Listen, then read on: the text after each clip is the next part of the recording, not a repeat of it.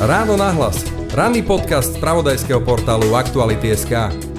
Samizdat pochádza z ruského slova samoizdáteľstvo, ako samovydávanie. Pro lidi, kteří se nechtěli smířit s informacemi, které jsou jim ceděny přes státní média, to byla jednak informační, edukativní a také zábavná nebo umělecká součást života. Ta kontinuita, to postupne narastanie toho spoločného vedomia ľudí k slobode na Slovensku aj v Čech, samozrejme v Čechách, tak to jednu kľúčovú stránku pri tom vytváral samizdat. 18 miliónov strán, takmer 50 tón papiera, 100 tisíce výtlačkov kníh, časopisov, letákov. To všetko v režime utajenia a pod hrozbou straty slobody. Fenomén samizdatu počas rokov komunizmu u nás. Téma, bez ktorej by dnes nebolo slobodných médií a ani slobodných tvorcov a rovnako slobodnej spoločnosti. Aj preto dostáva priestor v podcastoch portálu Aktuality.sk. Naviac, pred dvoma dňami sme si prvýkrát v dejinách pripomenuli aj pamätný deň venovaný práve samizdatu.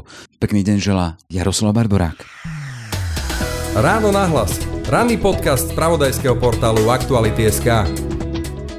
Samizdat na Slovensku a František Mikloško, živá súčasť samizdatu. Ako sa pozeráte s odstupom už 30 rokov od prevratu a ten samizdat na Slovensku už má koľko? Už takmer 70 rokov. Ja som veľmi rád, že sa venuje mu takáto pozornosť, že vznikol ten pamätný deň, deň samizdatu, že teraz prvýkrát, keď slávime ten pamätný deň, tak záštitu zobral predseda vlády Franta Stárek, legenda českého samizdatu a undergroundu mi hovorili, no teraz, keď takto dopadli voľby u nás, prvá vec, že musíme aj my presadiť, aby aj my sme mali pamätný deň samizdatu. Naražal na to teda, že v Česku sa prvýkrát do snemovne dostali komunisti a sociálna demokracia. Áno, že tá vláda je pravicová, že to nikto nemôže blokovať, nikto nechce otvárať, akoby otvárať pamäť na to, že ako oni tu vládli niekedy, komunisti a podobne. Samizdat je výnimočný fenomén obdobia totality, totiž on vytváral takú neviditeľnú sieť ľudí, ktorí boli na jednej vlne, ktorí žili na jednej vlnovej dĺžke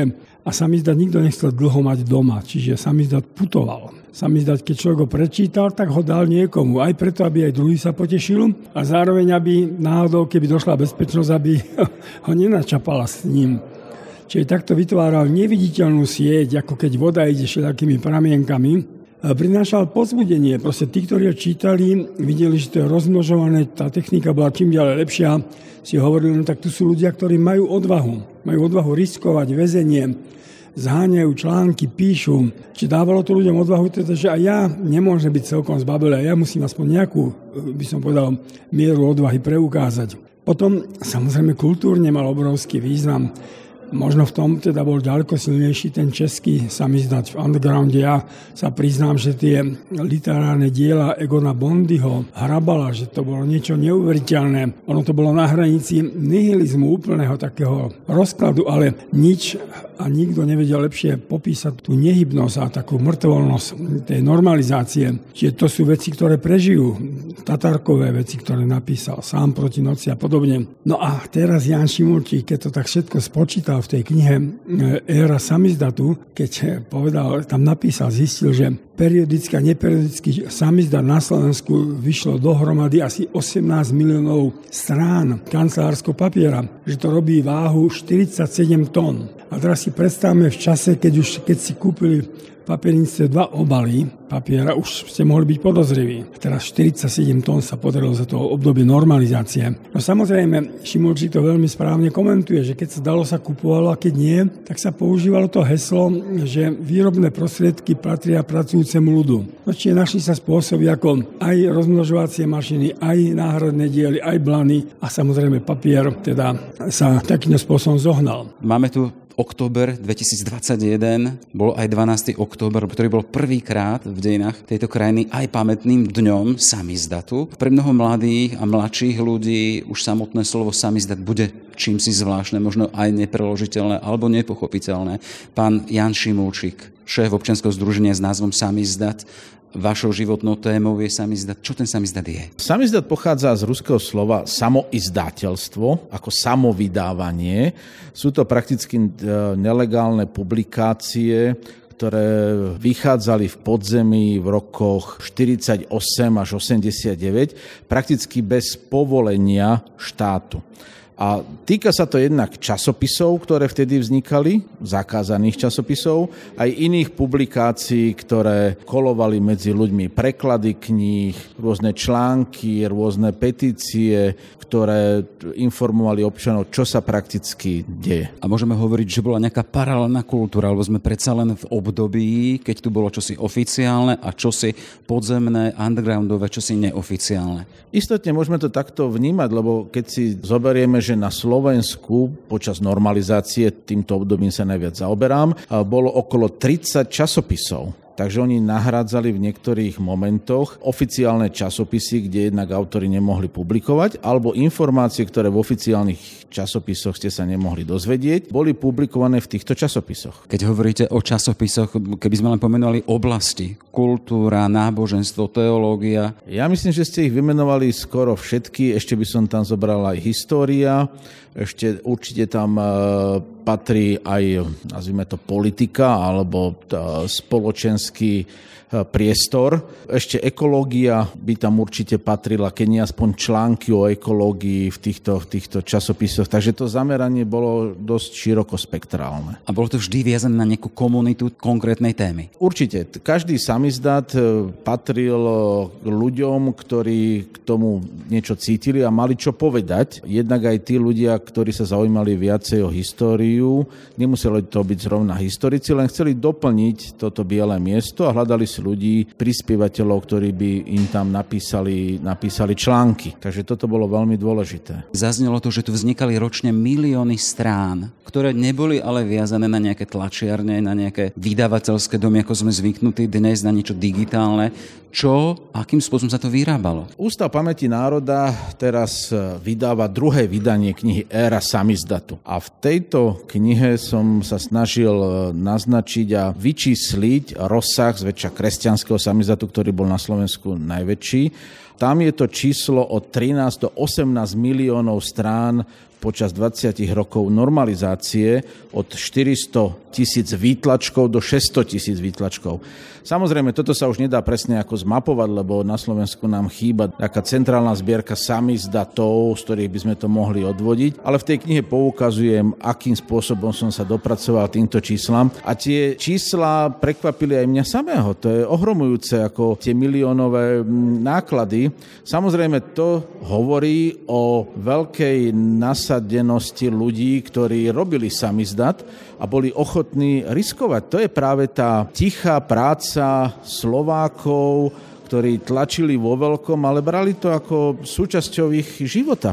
A tento deň samizdatu je úcta k týmto neznámym hrdinom, ktorí tieto milióny stran natlačili, lebo väčšia my poznáme iba čas tých redakcií, ale veľa ľudí, ktorí boli tlačiari, ktorí chodili skladať, distribútory, už bohužiaľ nepoznáme, lebo všetko bolo utajené. To, čo je vlastné Slovensku, český samizdat je samozrejme silný, najmä ten literárny. A to, čo je vlastné Slovensku, a to mi hovoril pán biskup Korec ešte za komunizmom, že to je až neuveriteľné, ako naši ľudia majú zmysel pre takú dobrú, drobnú prácu. A to boli promade ženy. To treba povedať, že ženy prepisovali do noci na písateľnom stroji tie knihy. Keď jezuita Hudáček povedal, že len oni majú jezuiti v archíve 2500 diel, ktoré vyšlo a ktoré, o ktoré sa oni postarali, tak to všetko museli nejakí, nejakí ľudia to museli prepísať. To je obrovský, obrovské dielo. A najmä u tých jezuitov som videl, že oni držali kontinuitu so svetom. Boli to vzdelanci, ktorí prekladali,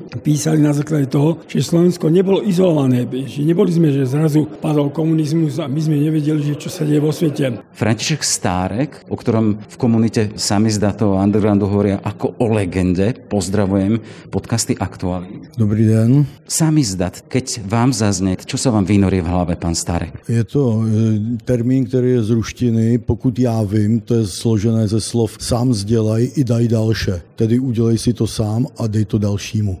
A to si myslím, že reprezentuje přesně ten typ toho periodického nebo neperiodického samizdatu, tedy že, si to, že se to rozšíří rozšiřuje po horizontální úrovni bez toho, že by to mělo nějaký státem schválený nebo státem povolený formát. No práve sme v tom kontexte, keď ten štát a to povolenie to bolo potrebné v podstate na všetko, ale bola to aj podzemná církev, boli tu rôzne podzemné prúdy, bol tu underground, ktorý sa potreboval tiež aj duchovne, aj teda intelektuálne živiť. Znamená to, že tento samizdat, zdieľaj sám a dávaj ďalej, to bola taká intelektuálna strava? Pro lidi, kteří se nechtěli smířit s informacemi, které jsou jim ceděny přes státní média, to byla jednak informační, edukativní a také zábavná nebo umělecká součást života. Bude veľmi zaujímavé možno počuť to, že ako vznikali také samizdaty, lebo predsa len e, podzemné underground nemali k dispozícii veľké tlačiarne, nemali k dispozícii vydavateľské domy, to všetko sa robilo tak povedať na kolene?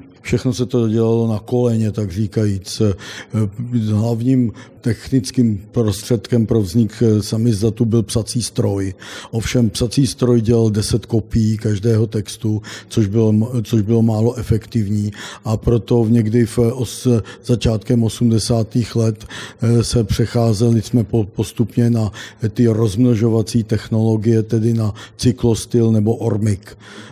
Časopis Okno, který já reprezentuju, Eh, tak ten eh, od svého začátku vycházel už ve 100 kusových nákladech a dosáhl až 380 kusů, což byl poměrně na samizatovou tvorbu velký náklad. Koľko jste ho klepali, prepisovali? To neumím říct, jako já jsem měl řadu, řadu spolupracovníků, eh, který dodávali už připravený blány cyklostylový a my jsme dávali dohromady a rozmnožovali.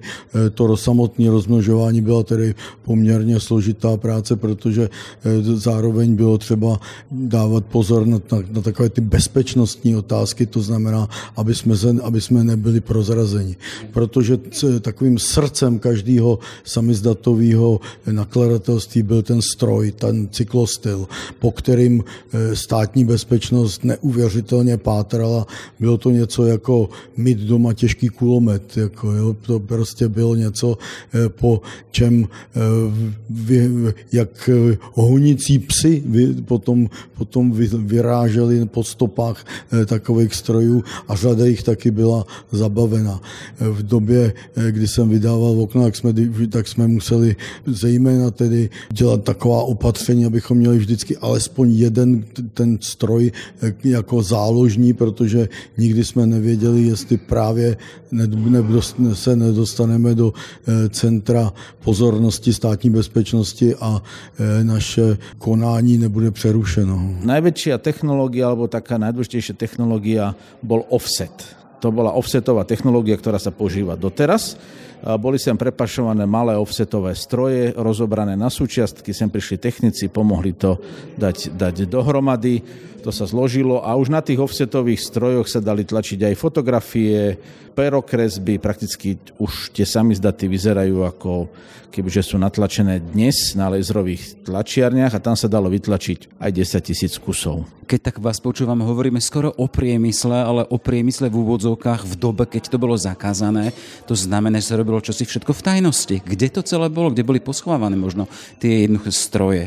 No práve to je súčasťou aj výskumu spoznať, kde tieto stroje, kde títo ľudia tlačili. V Bratislave doteraz existuje podzemná tlačiareň, doslova, kde sa natlačilo okolo 1,5 milióna strán. A to bolo v dome, v ktorom sa tieto samizdaty tlačili, skladali, potom uskladňovali a chodilo sa tam podzemným tunelom. Ono to tak dobre ako sa počúva, ale keď si zoberieme, že ten papier bol rovnako ťažký ako dnes, kseropapier a treba tie papiere preniesť tým podzemným tunelom, vytlačiť ich potom podzemným tunelom preč niekde na poschodie, potom ich ručne poskladať. A keď máte ten náklad toho samizdatu, čo v tých v 89. roku niektoré samizdaty vychádzali, tých tisíc kusov nákladu, tak to bolo veľmi, veľmi pracné. A to bola prakticky tá práca, ktorá je veľmi nedocenená, by som povedal, tých samizdatových tlačiarov, tá aj, aj tá fyzická námaha. To sme v podstate pri tých pracovníkoch, ale e, ten samizdat samotný to bola aj komunita tvorcov. E, bolo to prepojené? Do šťastí to bolo prepojené, ale zväčša oni chceli niektoré veci oddeliť kvôli bezpečnosti. Samozrejme, tá redakcia, ona vedela veľa podrobností, ale niekedy ani nemusela vedieť, kde sa to tlačí, ani kto to skladá, ani kto to distribuuje. Niekedy možno bolo aj programovanie. Čím menej vieš, tým si, teda, tým menej môžeš vyniesť, alebo tým pádom pred políciou prípadne nemôžeš povedať vec. No presne tak, lebo tým, tým pádom e, sa zamedzoval únik informácií, ktorý mohla zachytiť štátna bezpečnosť. A tí ľudia to nevnímali ako nedôveru. Oni boli naučení tým, že dobre, o týchto veciach sa nehovorí, nepotrebujem to. Naša redakcia pripravila články, odozdáme to niekomu inému, on zabezpečí tlač a distribúciu. Čiže hovoríte o takej skôr programovej oddelenosti medzi tvorcami a pracovníkmi, robotníkmi po svete, teda po svete, po samizdatu? No, skutočne to záležilo, záležalo od e, samizdat k samizdatu. Áno, to je, každý samizdat má vlastnú históriu, vlastný spôsob tlače, vlastnú distribúciu a to všetko súvisí s tým, ako ten samizdat vychádzal. František Stárek, poďme k tomu vášmu oknu, keď v okno, tak česky v okno. Okno do akej oblasti bolo vaše okno? Časopis Okno e, byl takovým eh, periodikem, které fungovalo právě v českém undergroundu jako takový stmelující prvek. Eh, probíhaly tam diskuze, eh, které se týkaly otázek undergroundu, probíhala tam i výuka, ale i samozřejmě díla, která právě undergroundem hýbala, to znamená texty skladeb Plastic People a dalších kapel, které byly zveřejňovány ve, ve oknu, eh, řekl bych, jaksi povinně. Čo je pre vás dôležité, keď sa tak vrátite toho obdobia? To samotné, čo ste vydávali, alebo ta komunita, ktorá to v okno vo vašom prípade tvorila? Jednoznačně ta komunita, eh, která byla dřív, než bylo okno samozřejmě a eh, jejíž byl, jejíž byl v okno takovým prvkem, takovým tiskovým orgánem, tedy, jo, kde se dalo, mohli členové této komunity se tady mohli vyjadřovat veřejně k otázkám, které touto komunitou hýbaly. A, a keď tak zaspomínate, teda čo vám možno tá vaša komunita dala do života? Predsa to hovorí to o vás ako o legende. to, to já bych asi nepotvrdil, ale, jako, ale e, celoživotně žiju v této v téhle bublině undergroundový a jsem v ní celkem spokojený a mám takový pocit, že když je mainstreamová společnost na tom špatně, tak naopak v tom undergroundu se žije lépe. Eh, ten rok 89, november 89, eh, nebolo to z tohto pohľadu pre vás čosi smutné? Na jednej strane sloboda a na druhej strane možno pre vás aj také začiatok konca. No, já jsem to měl trochu specifický, protože já jsem byl zrovna ve vězení, když eh, byla revoluce, takže já jsem vycházel z vězení jako do jiného světa, do, jiné, do úplně jiné reality a e, samozřejmě, že jsem byl nadšený z toho, že e, přecházíme do demokratických struktur a e, také jsem se, myslím, na ně docela brzy aklimatizoval. Takže samizdat s odstupom 30 rokov v rámci slobodnej existencie či Česka, či Slovenska. Čo priniesol tejto krajine, tomto geografickému priestoru? Já si myslím, že samizdat je vlastně takovou tu červenou nit kulturnosti převedl eh, přes období eh, biafry ducha. Som rád napríklad, že Trnavská univerzita sa venuje už literárnemu výskumu samizdatu. Všetko, čo vzniklo v poézii, proze, eseistika a podobne. Dobre, žije to všetko ako by na Slovensku išlo tak pomalšie, ale žije to, vraciame sa k tomu, pozbudzuje to nás. Chcem sa ešte vrátiť k tomu, čo ste spomenuli, zosieťovanie, samizdat a jeho úloha zosieťovania spoločnosti. Ktoré časti spoločnosti tej komunistickej zosieťoval takto samizdat? No tak povedzme, kresťanský samizdat, ktorý sme my vydávali, zosieťoval veriacich kresťanov. Ale ja si myslím, že sa dostal do rúk aj ľudí sekulárnych. Veď ak katolická církev, ale samozrejme aj evangelická, ak mali, mali takú, taký bonus, takú vážnosť po páde komunizmu, tak to bolo aj preto, že tá sekulárna spoločnosť vnímala, že akým spôsobom sa tu žilo a bojovalo a zápasilo a ľudia boli aj vo vezení kvôli samizdatu. Čiže to bola sieť ľudí, ktorí, ako som povedal, že boli na jednej vlne, že proste proste chceli, že túžili po nejakých informáciách aktuálnych. A potom zjednocovalo to vedomie.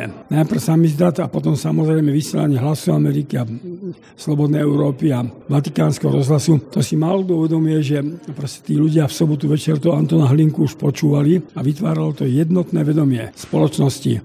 To, čo sme zažili v 85 na Velehrade, no tak sám sa ukázalo, že pokiaľ nás nebudú stáť tisíce, tak sa nebude dať pohnúť. Sivečková manifestácia, tým, že sa to potom o tom písalo, hovorilo, tak sa ukázalo, že tá nenásilný odpor je najväčšia zbran voči komunistom. A to sa všetko spojilo v tom Vomiri 89. Čiže tá, tá kontinuita, to postupne narastanie toho spoločného vedomia ľudí k slobode na Slovensku aj v Čech, samozrejme v Čechách, tak to jednu kľúčovú stránku pri tom vytváral samizdat. Sme v roku 2021, ten kontext, prvýkrát tu máme pamätný deň, vy sa tej téme venujete, tak nejak čo môže tejto dobe, tej aktuálnej dobe priniesť to spomínanie 50-40 rokov dozadu? Ja tam skôr vnímam dva rozmery. Jeden ten historický, to znamená, že ten samizdat tu bol. Slováci sa podielali vo, veľkom, vo veľkej miere na tlači samizdatu.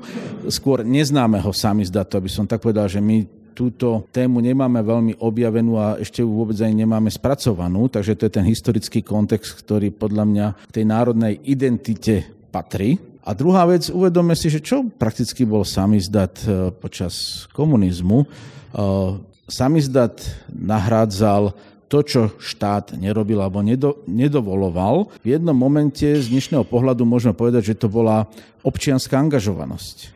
A ten samizdat nám ukazuje aj to, že tá občianská angažovanosť je možná v ktoromkoľvek prostredí, len treba mať odvahu.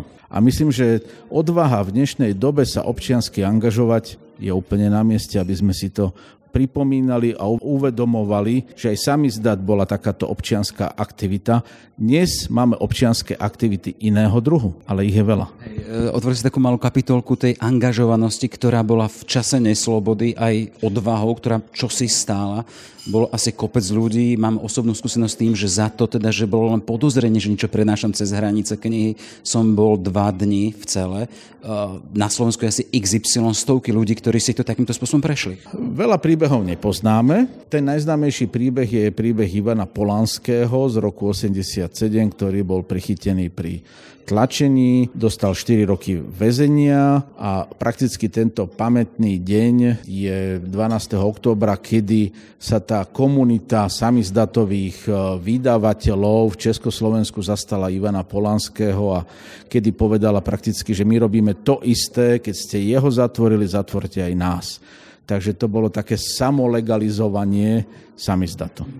Keď hovorím o tých možných obetiach a o obetiach tých ľudí, ktorí to v podstate pocitili na vlastnej slobode, obmedzeniach, čo sa týka možno profesie, rodín. Tuto ten samizdat na podiu bol celkom dobre utajený. Sama štátna bezpečnosť nemala o tom až tak veľa informácií, takže tie persekúcie sa minimalizovali. Samozrejme, stávalo sa to, že e, pri aj náhodných kontrolách tí, čo prenášali samizdat, boli prichytení. E, na veľké prekvapenie boli aj prepustení. Tí ľudia boli prekvapení, prečo sa tak stalo, vyhodnotili to napríklad, jeden z takých prípadov bol, myslím, že v roku 86, že ich zadržala ako verejná bezpečnosť. Jeden z nich dostal aj niekoľko faciek, lebo nevypovedal, bol naučený, ale o, na ďalší deň ho prepustili. Nevedeli prečo. Možno ten tlak e, aj západu, aj západných mocností na ochranu ľudí, ktorí robili taký, ja neviem, samizdat a písateľov, bol veľký. Teda štát sa aj šťastí obával, aby sa táto perzekúcia nezverejnila, takže si možno vyberala niekedy aj tie obete, ja to neviem možno inak pomenovať. A už len na záver, pre ľudí, ktorí by chceli mať predstavu, nemajú skúsenosť s tým, čo bolo sami zdať, existujú digitalizované možno nejaké zbierky? Myslím si, že veľmi dobrým príkladom takejto aj iniciatívy, kde občania môžu vidieť, čo je to samizdat a sa ho aj fyzicky dotknúť, je knižnica e, samizdatovej literatúry v Košiciach, ktorá patrí pod Múzeum obetí komunizmu, takže to je podľa mňa veľmi dobre spravené. Sú tam aj filmy, kde sa dajú pozrieť a z pohľadu sídlia domova sa dajú veľmi ľahko pozrieť samizdaty periodické na našej webovej stránke samizdat.sk. Dobre, toľko teda Jan Šimulčík, historik a človek, pre ktorého sa samizdat stal životnú tému. Všetko dobre, nech sa darí. Ďakujem veľmi pekne. Pekný deň. Počúvate podcast Ráno na hlas. Sme v závere. Pekný deň želá Jaroslav Barborák. Všetky podcasty z pravodajského portálu Aktuality.sk nájdete na Spotify a v ďalších podcastových aplikáciách.